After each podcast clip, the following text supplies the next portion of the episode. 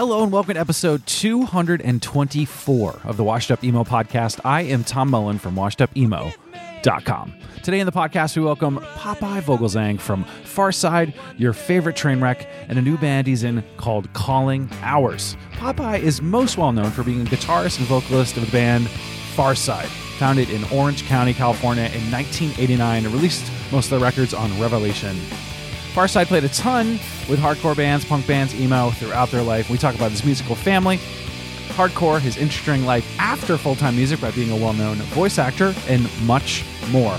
Popeye is a legend in the scene and someone I've wanted on to have on for a very, very long time. This is episode 224 of the Wash Up Emo podcast with Popeye Vogelsang from Calling Hours, your favorite train wreck, and Farside.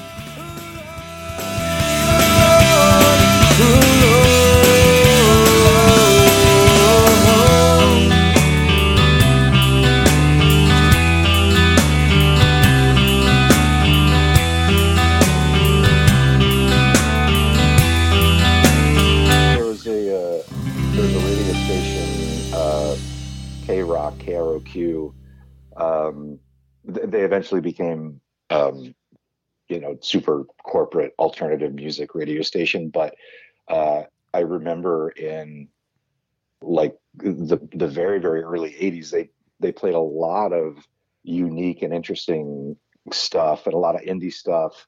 Um, in particular, there was a show that was on Sunday nights uh, by a DJ named Rodney Bingenheimer, and he had a show called Rodney on the ROQ, and he and he he put out um, multiple uh, vinyl compilation records of all these super obscure bands um, th- that are that m- many of which are still obscure to this day, but but to be able to it, it was I think it was a little easy to easier to have access to um, alternative types of music because it was a weird radio station.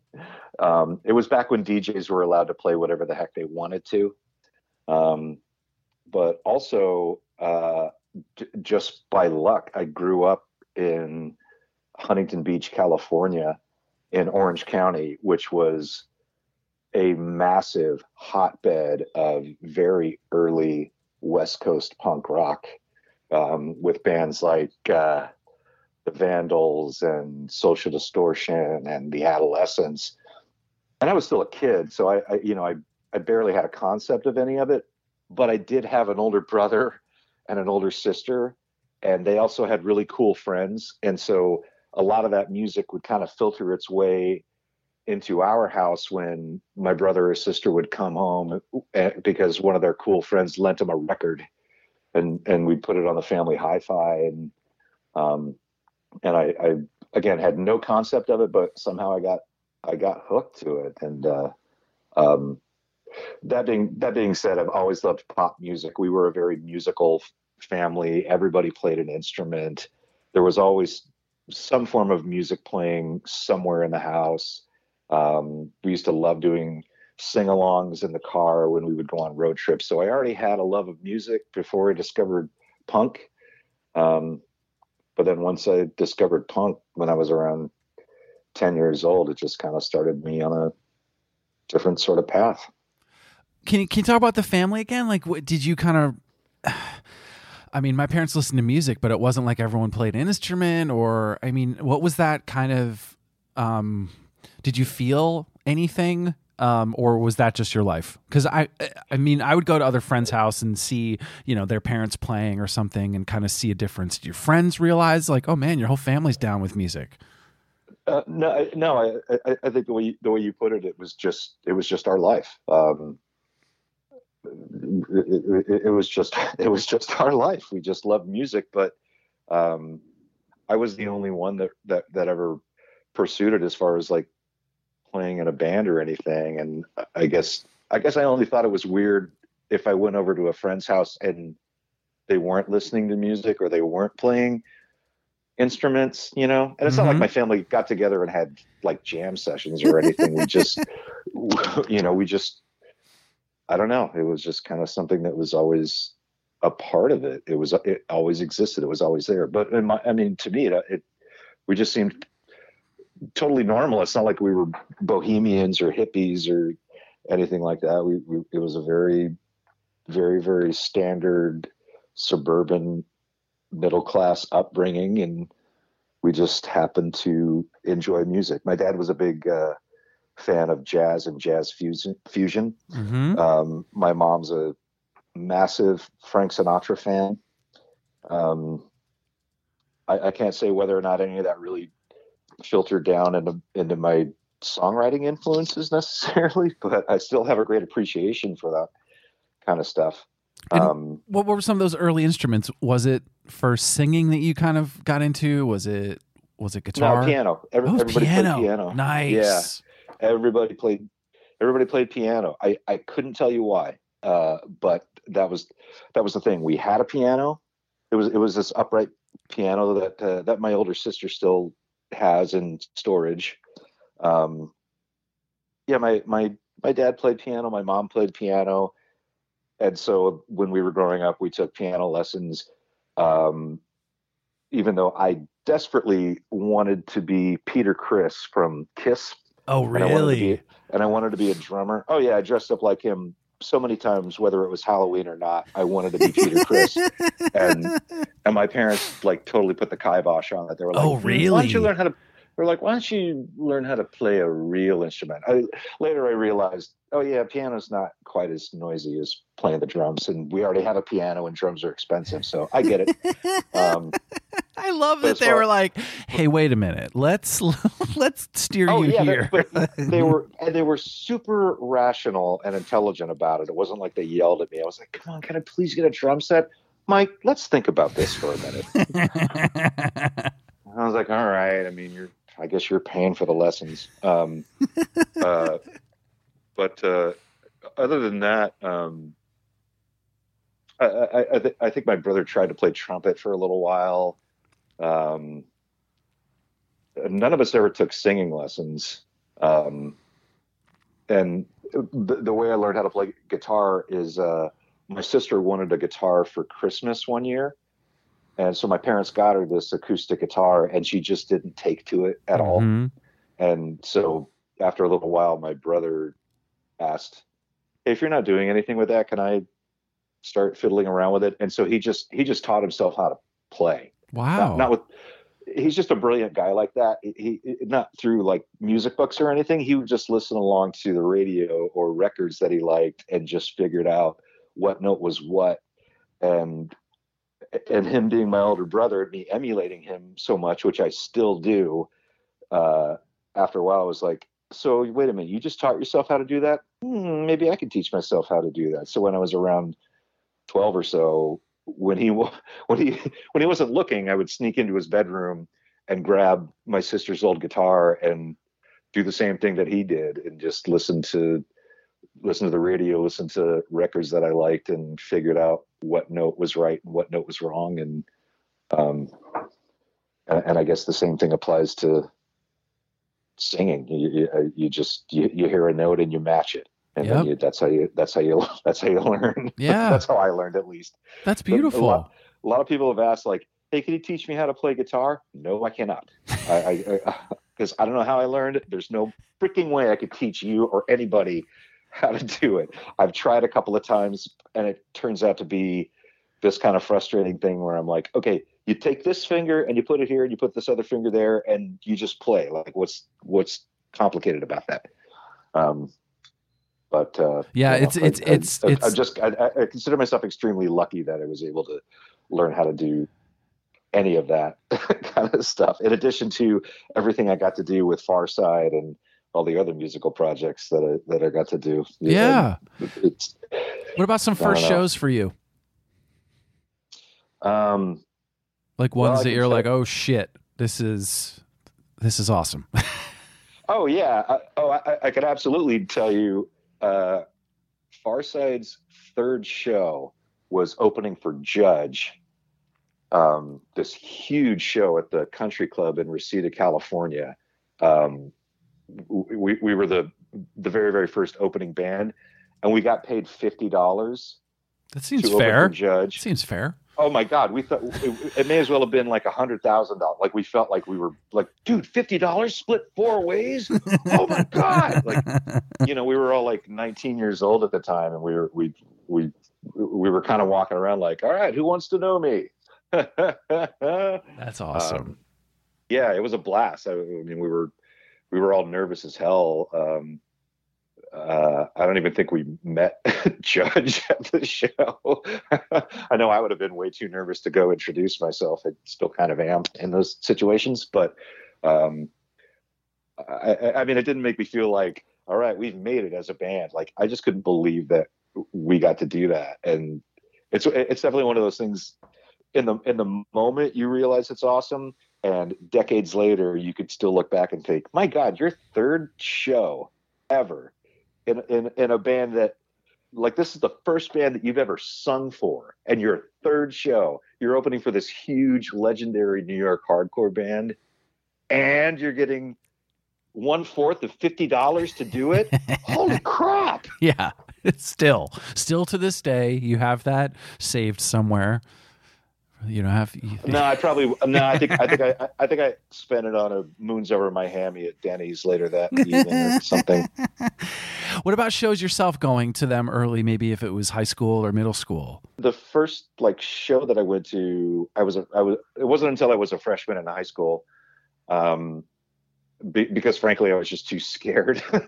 uh, even even though I had been into punk and hardcore for a long time or I mean, not a long time, but at least a, a decent number of years to where I felt like I, you know, I had my records and I was into certain things, but I was still a skinny little twerp and, you know, a non-combatant. And you would hear stories from your buddies who would go to shows and like, oh man, there was this crazy fight with a skinhead and a suicidal and, oh, and that's fun. How, you know, like, uh, uh so right. I just, yeah, so I just I just shied away from it until I think eventually one of my friends probably grabbed me by the earlobe and said, "All right, come on, let's go see a show." Um, and it lived up to be one of the more frightening experiences that I've, that I've ever been part of. Lots of fights and. Uh, Do you remember who it uh, was? Uh, it was. Uh, yeah, it was Uniform Choice and No for an Answer. Um, I think Half Off played. Um, and it, yeah, it was at, it was at Fender's Ballroom in Long Beach, California, which had, a, had lived up to its reputation of being uh, just a, a sketchy. Um, big place, but that's one of the few places that would actually put on shows like that in a terrible neighborhood. Um, and you, you know, one of those places where you, you lied to your parents about where you were going that yeah. night. And, uh, um, and everybody kind of kept their eye on one another. And, uh, and then, uh, and, you, and you think, yeah, this is awesome. I'm going to just take a few steps back and just kind of hide in the corner and watch from afar. Cause yeah, I don't want to, I don't want to come home with with after a visit to the emergency room, and then I have to, and then I, I was more concerned about I was I was concerned about getting my ass kicked for no reason, and I was concerned about having to explain to my mom where I had been and what happened to me. Right. Um, what about um what about you know forming bands, playing music? Was Farside the first one that you formed? Or that you were a part of, or was there? Obviously, um, there's probably some ones that happen along the way, but that one kind of stuck. Sure. Uh, yeah. No, I, I, was in a I was in a band um, right before Farside. I played guitar for a band called Borderline, uh, which was a hardcore band, and we put out a seven inch on Conversion Records. Oh yeah. Um, which was run by by, Den- by Dennis Remsing. Dennis was the drummer. I was the guitar player. Um, we didn't really we didn't do too much, um, but. Uh, uh, yeah, I did that. And then prior to that, when I was in high school, I was in a punk slash hardcore band called Bottom Line.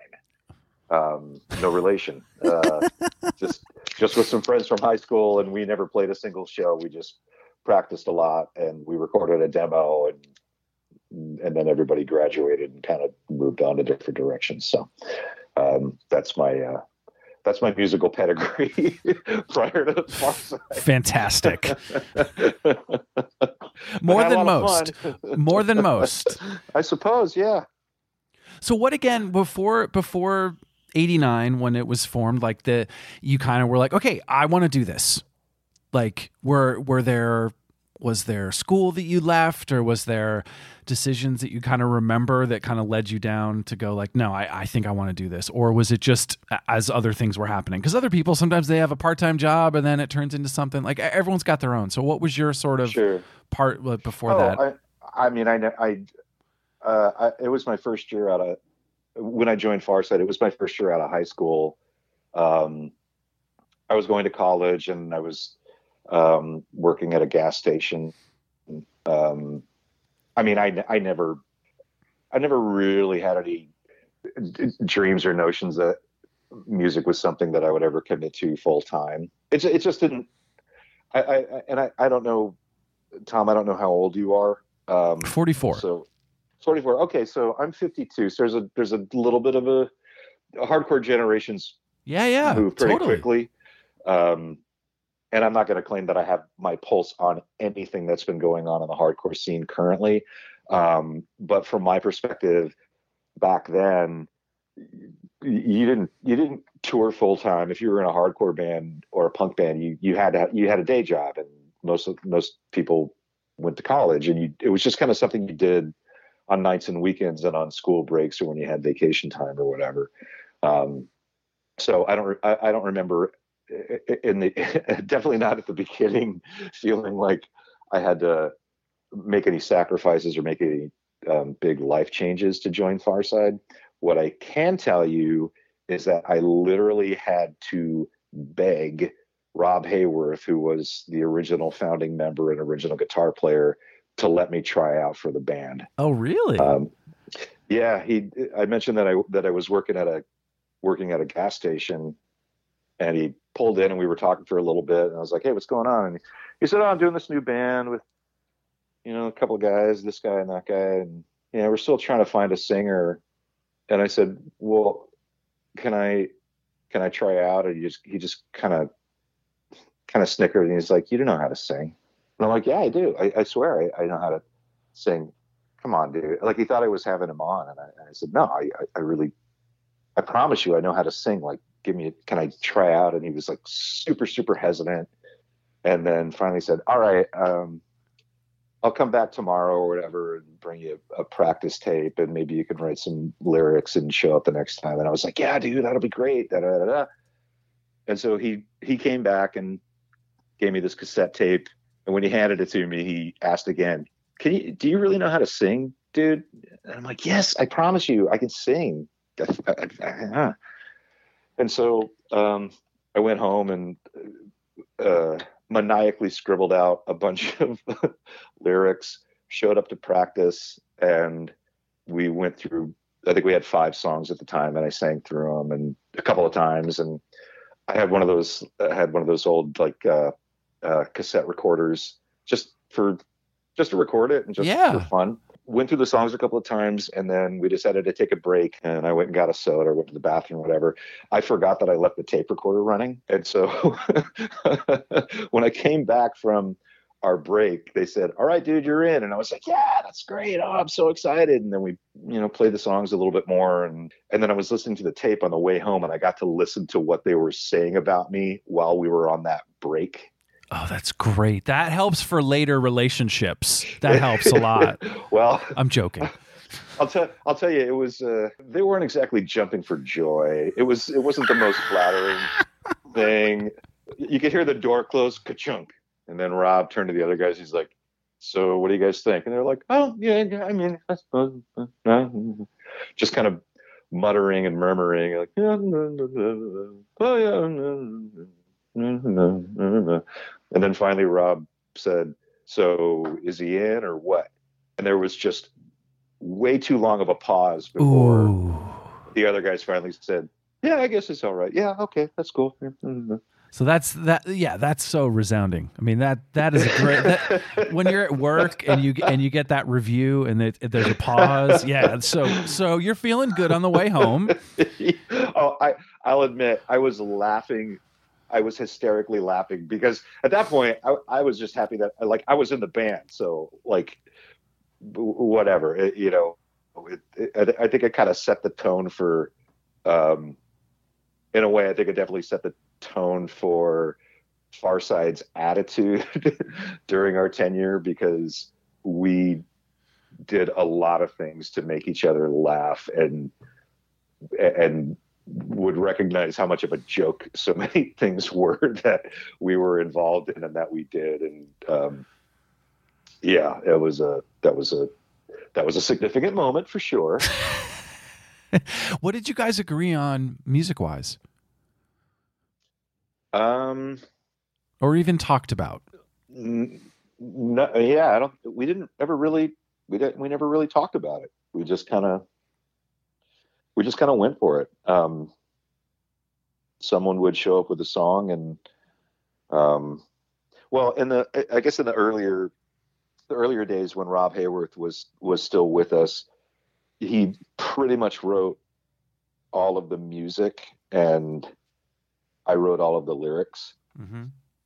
um but everyone would add their their little bits and pieces here and there. Um so we just you know we just kind of we just kind of followed whatever rob rob wanted to do basically. And rob wrote good songs and so we were like yeah that's great let's do it. Um and then after rob left and kevin murphy joined the band um things things definitely I, think it, it definitely broadened the spectrum of what we were doing because um, then that's when I was able to write more music for the band. And you know so so it was kind of like a 50-50 thing with between Kevin and me. Like sometimes one of us would show up with a full song written from beginning to end. And other times it would be like hey I've got like half of this written or I've got most of it written. Do you have another little part that you can stick in here? Um, or here's what I got add whatever you think is going to work. But as far as citing specific bands and specific influences. Um, I, I, don't remember it ever really coming up like we got to sound like this or we don't want to sound like that. Um, it, it was to me, it was kind of hard to know what kind of music everybody else was into unless we were not at practice and we were in somebody's car and somebody said, Hey, I'm going to pop this tape in. And, you know, like you know, like, hey, have you guys ever listened to this band? No. Oh, check it out. Mm-hmm. Um, or who wants to listen to this? Not me. I do. Okay. You know. Um, and then you would get into debates about why that band rules or why that band sucks. But when we were at practice, bands didn't really seem to other bands didn't really seem to come up. It was just kind of what we wanted to try to do with whatever we were trying to write, I guess. Yeah. No, you're great at skirting around genres because we're going to hit another one later that you're going to have to answer too. I'm joking. Um, but the, no, I'm joking. I'm joking. The but I think that's what's interesting about about Farside as a band when I heard it or someone shared it to me is that one song sounded something, another song sounded differently, and I kind of I guess the uh, your thoughts on you know you get on a label you get pigeonholed somehow and when you're not a hardcore band, I worked at Equal Vision Records. Every band we signed, oh, cool. they thought it sounds like Bane. And I'm like, no, this is actually a band that sounds like Wilco, you know, but mm-hmm. it's just there's this, you know, kind of a label. So be- because of if it was Crisis or Rev, did you feel you were kind of thrust into a scene or a genre? And uh, were there thoughts around it? Yeah. Oh yeah, initially for sure. Um, I mean, we we we were definitely we were definitely a product of the hardcore scene. There's no question about it.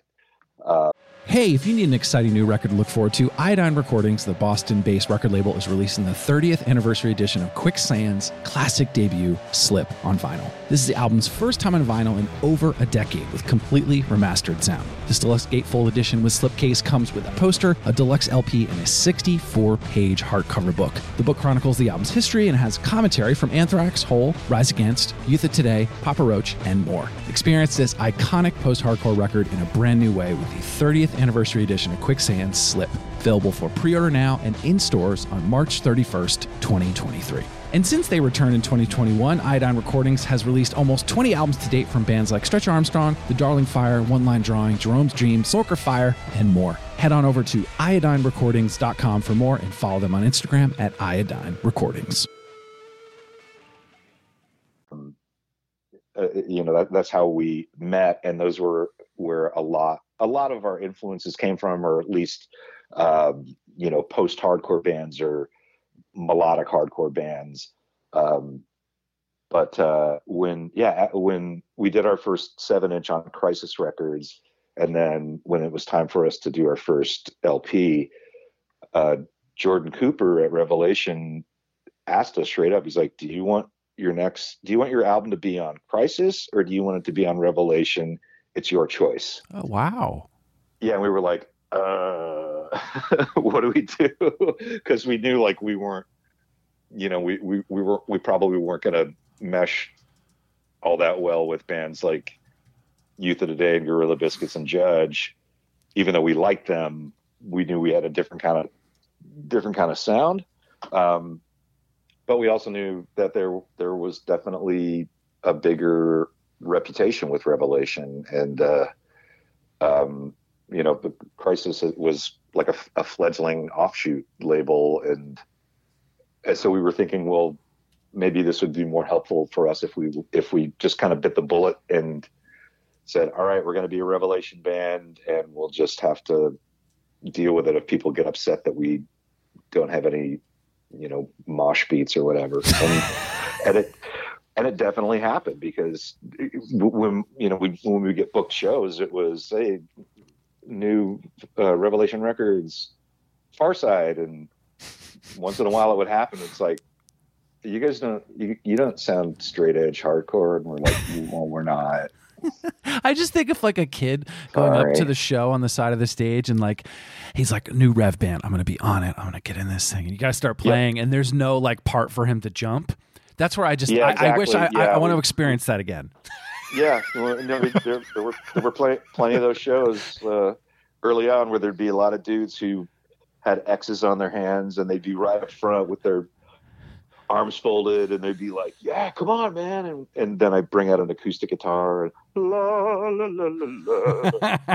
and you just see the look of disappointment on their faces, but way more times than not, and I'm not right. patting myself on the back. Way more times than not, you start to see the heads start to nod along with the beat a little bit. Mm-hmm. Like, all right, all right, that's pretty cool. But then you'd still get the play faster, you know, yell from from the back of the room once in a while. But but again, uh, one of one of those laughable moments where it's like.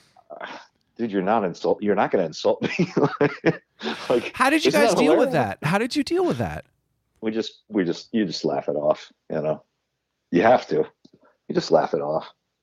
You know, that's it. Don't take take it seriously, but don't take it too seriously. You know, put your heart and soul into it, but at the end of the day, you got to go home and study for your exam the next morning. So right, right, um, yeah, you had other shit you were dealing with, or go to work or whatever. It's like you just showed up to have to play some music and have fun. And who did you connect with from a like a band or an, uh, person perspective outside of the band? Like, were there other people that saw you guys and were like, "Oh, let's go do this"? Or, I, I mean, I've I've heard that a lot of stories where you know the odd one out finds the other odds.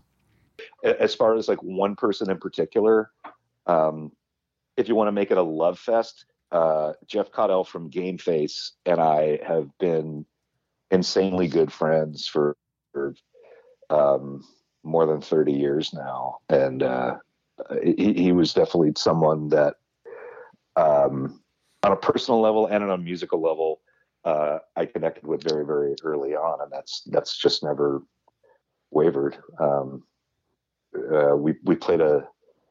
It was really, really early on, um, and we played a garage show um, in Irvine, California, and after we played, he and I went up to each other and it was like, hey, I like your band. Hey, I like your band. Cool, let's hang out. And that was, and that's it.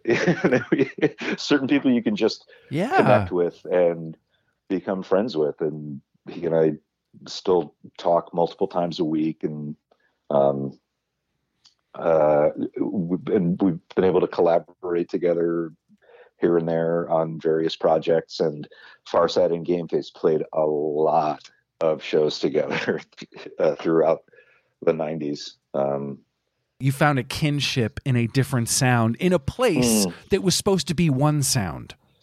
That happened numerous times. That that exact thing that you described. Um, I, I, suppose, uh, and I, and I, I still don't want to.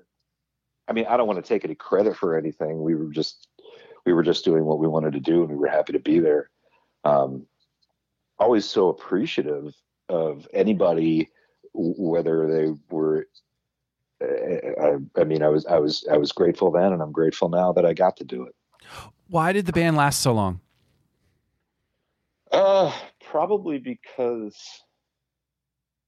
um, we were busy with other things. Um, we, I mean, if you, if you think about it, we were together for uh, 10 or 11 years. Um, but we didn't put out that many records and we didn't go on that many tours and a lot of it was because uh, um, we were, you know, we were all going to school, and then you have jobs, and you start to get more and more responsibilities as you get deeper and deeper into adult into adulthood, and so it took longer and longer for us to write music and record records and play shows. And um, we weren't all living in the same place at the same time.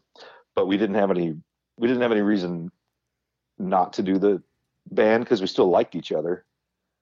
Um, but then you could say, yeah, it's like three years between records or or something like that. And so I, I, I think I, personally, I think that's why we were able to call our call ourselves a, a band for as long as we did because we just took a long time to do stuff the expectations were not always mutual by any means. Yeah. Um, it was just a, it, you know, it was just, it was just life. It was just, uh, you know, there's a, there's a big difference from when you're 20 years old to when you're 25 years old to when you're 30 years old.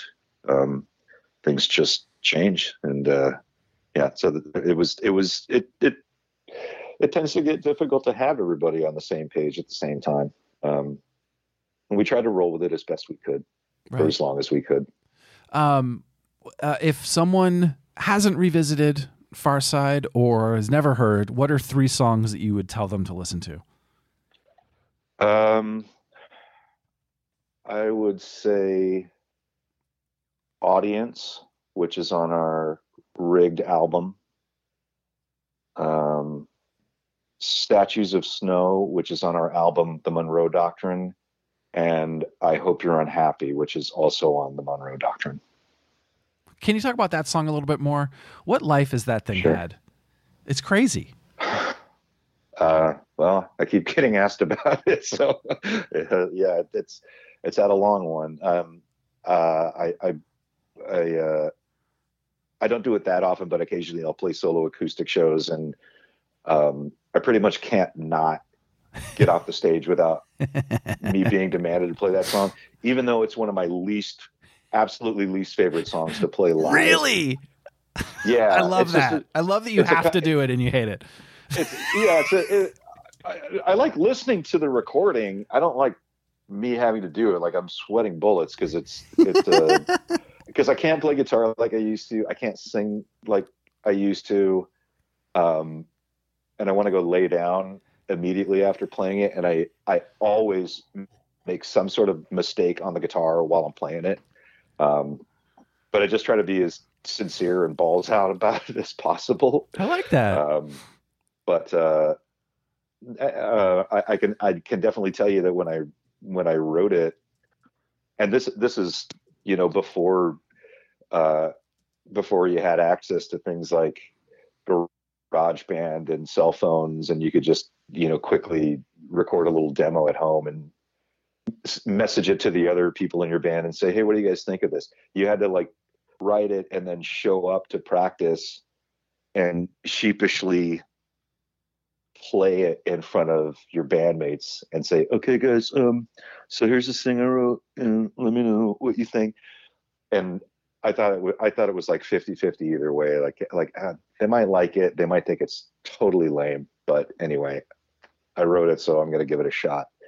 Um, and luckily they were like, yeah, that's yeah, we liked it. Very cool. You know, again, like when I similar to my first tryout with the band, it was it wasn't like, dude, that's the best song I've ever heard. It was, yeah, that's pretty cool. Yeah, I guess we could, yeah, should be all right.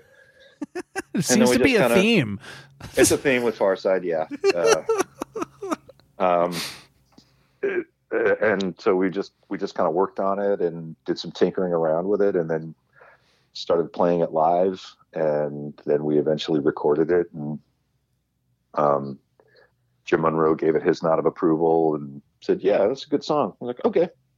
Um, and but again, like you, you don't know what's going to affect the listener. Yeah, you, you can you can think you wrote the best song in the world, and compared to something that you just like literally farted out in an hour and many times the the whoever your audience is going to say yeah that one that you said you just made up like five seconds ago i like that better than the one you agonized three months over. Right. Yeah so that happens. Um, so didn't know that uh, didn't know that people were going to like it. I didn't know my band was going to like it. Didn't know any person listening was going to like it. Well they still are. Yeah, yeah. I and and again, uh, you don't know what you're doing when you're doing it. You just do it. Yeah, so, uh, it's it's great that it it connected with so many people and it resonated with so many people. Um, uh, I, I can assure you that's never been any kind of a goal. Uh, you know, like I'm going to write a song that that's going to make the entire world change, or that's going to make the it's going to make the chicks cry and the dudes are going to be like it's like nah just you know, just see what we can come up with and um, uh, it's it's it's kind of crazy to me that it mattered to anyone. I love that. Um, do you remember hearing the word emo for the first time? Mm-hmm. Well where where, where was it? What'd you think oh, it was just like in the it was just like in in the um 80s like it like like for me at least it was uh it had a it had a different um connotation because at, at, least for us in the orange county uh hardcore scene it was it was uh, it was called emo core and mm-hmm. it was mm-hmm. and it was and it was bands like dag nasty was probably one of the biggest references like like when the when the can i say record came out um it's like yeah it's kind of hardcore, pretty much hardcore, but the singer can actually sing. Um, so that's that's how I always looked at it, and many people referred to us as an emo core band um, in those early days, and then it it took on a completely different uh, completely different de- definition that I I don't know if I ever really understood. That's okay. I've spent not that, not that I'm not that I'm insulting no, anybody, but absolutely like, not. How, how, do you how, how do you even define punk? You know, exactly. Like yeah, yeah. It's, no, it's, it's pretty so broad. Hard. It's pretty broad. yeah, and as as as punk evolve, more things, more offshoots, more understanding. Mm. So what what happened after Farside? Was it was it for you? Was it work? Was it other musical projects, or what, what did you kind of get get into after? Really, just worked. I mean, at that point, I was uh, I was like 30, 31 years old. I was um, working as a magazine editor and um, pretty pretty well rooted into adulthood. Um, and then uh, um, yeah I, I, I did I did nothing. Uh, I, st- I started taking voiceover classes um, and started uh, eventually doing that for a living. Um, had a a brief stint playing for the Aquabats. Mm-hmm. Um, in like I think that was around 2006 or 2007. Um, because I was getting, you know, I, I, was realizing after several years that I didn't really enjoy being a magazine editor that much. Um, and so I was able to go play music full time for I think I think about a year. Um, and then that ended, and then I just and then that that's when I started doing voiceover work and started doing that full time and um, What was that like? living a lot. What was that like being kind of cha- leaving something that you had been in for a while to do something new? What was that like? Oh, you mean f- f- you know, uh, what? Uh, being a musician to a magazine editor to a musician to a voice actor kind of thing. I was a journalism major in college um, b- because I thought it would be a really good merging of uh, creativity and also practical skills. And it just it after about ten years, it just it just felt like any other dumb job that I had had in high school or while I was a college student. Like you're, you're just ultimately doing what somebody else is telling you to do. And I also realized I don't really like writing very much. Like I, like I never have. Um, I, I like editing other people's work. I don't like writing things. Hmm. Um, oh my God. I, I, uh, I, I, when I write lyrics, I agonize over every tiny, every little syllable. Like I, like I just, oof. Um, and uh, I had a friend who was a, a voiceover coach who had told me multiple times, you know, you have a nice voice and you have a nice way of speaking. And uh, if, if you ever want to come to a class sometime, just pop on in. And I went and I got hooked. And so I took classes off and on for a little while and recorded a demo and eventually got an agent and did some hustling and actually started making money at it and made a living for about 15 or 16 years doing that Amazing. various project yeah i i, I was I, I will admit i know if you're a religious person you would know that this is a sin but i was so incredibly proud of myself that, that, I, that i could call myself a working voice actor and i didn't have to have a survival job i didn't make a lot of money but i I made enough to uh, have a relatively comfortable existence. I lived in a nice apartment in a nice neighborhood, and um, yeah, it was pretty great while it lasted. Th- Is that still going on, or is that something that you've changed and done something else?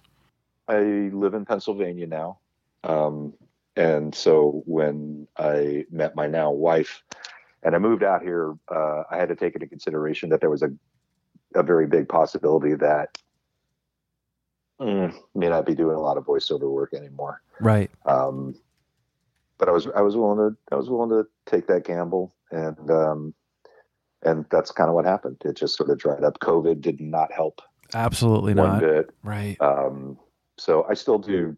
I'll still do smaller freelance jobs here and there, and I just record them at home uh, to make a few extra bucks. And I, I really enjoy it when I get those opportunities to do those things. Um, part of not being in Los Angeles is because uh, I did a lot of um, I did a lot of video game work, Mm-hmm.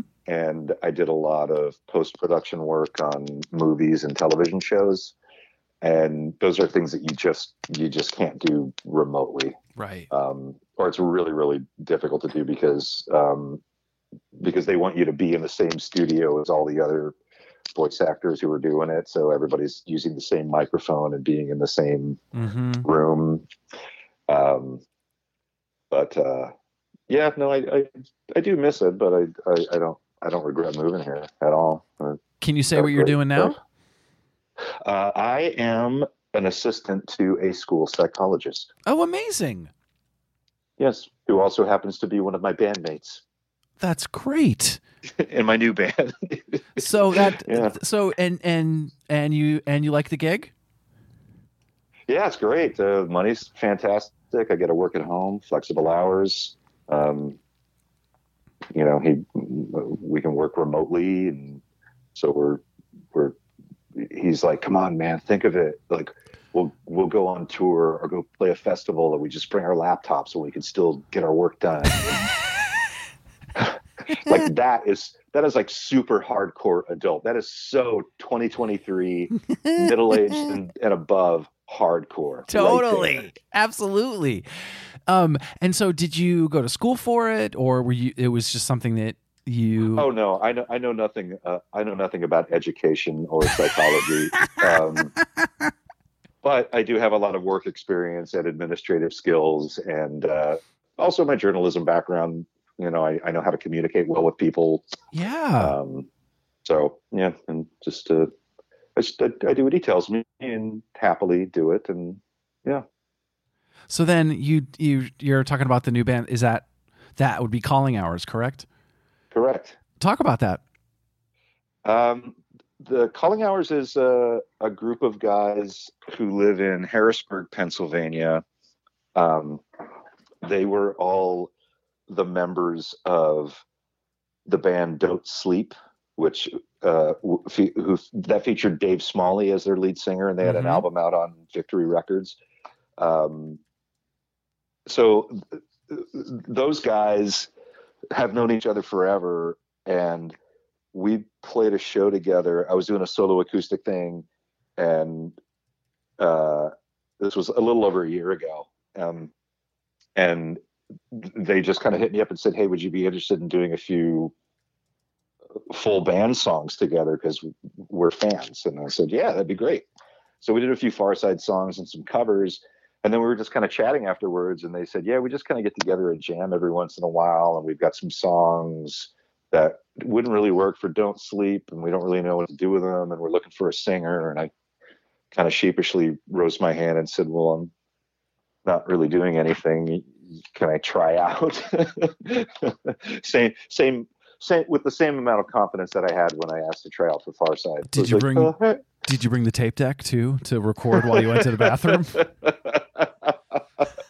I probably should. Have. You have, should have but, uh, voice. You just left your phone on voice memo. That I would wish. Yeah. Next time. Next time. Um, but they were they were receptive to it, and they were like, "Yeah, well, we've got a ton of stuff. We'll just start emailing you songs, and if you if you like it, write some lyrics, record them at home if you want, or whatever. No big deal.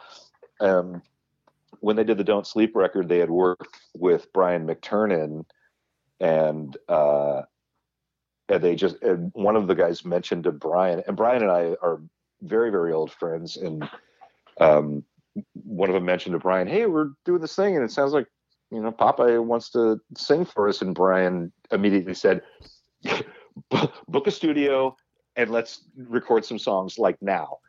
And no way. Yeah, it happened really, really. That fucking rules. Kind of, kind of quickly. Yeah, I know, and it's it's Brian freaking McTernan, man. It felt like it was really quick. to me, it did. Um, uh, it, it felt like it. Um, but we, yeah, we we we met up in Harrisburg at this uh, at a at a studio, um, and we just demoed a few songs over the course of a couple of days, and we all agreed that we were going to go forward with this, and uh, and then we just kept doing more of it. We had a couple more demo sessions, and then um, we recorded uh, we recorded all the stuff for our our record that's going to be coming out on Revelation, and uh, it's mixed, it's mastered, it's in the pipeline, as they say, and uh, so yeah, we're just we're we're super super anxious for it to be out there and available. Um, it, it's going to feel like an eternity before that actually happens because we want it out there now. Um, but uh, we're we're finally able to start like kind of like okay the the record's done now maybe we can start playing some shows. So we have a we do have a show coming up on May twentieth in Harrisburg with uh, the legendary Shades Apart. Um, so we're super super jazzed about that, and that'll be our that'll be our first time on stage, and uh, I've already got butterflies about it. I, I, have zero things to complain about, honestly. Um, with I love music that. or otherwise, like it's. I've, I've had a, I have had a big, I, I had a lifetime worth of memories by the time I was 35, you know, and now I'm much older than that. I'm still making new memories and still getting to have new experiences. Like, what could I possibly complain about? If you, if you think about how many people are are on this planet and never get to do this kind of stuff, like it's a really, really, really small percentage of people that to that get to play music live and record music and travel and friendships. All the, all the, I was just gonna say all the friends I, have made. Like it's just it's innumerable. Like I, I literally cannot go through a single day without some random memory or thought popping into my head about something or somebody that I met or a conversation that I had or a show that we played or anything. Like it's impossible for that to not happen every day, at least once. Um, so uh, you know, how could you not feel anything other than gratitude about it? It's getting late. I know that you're in your bed, and as much as I would like to join you.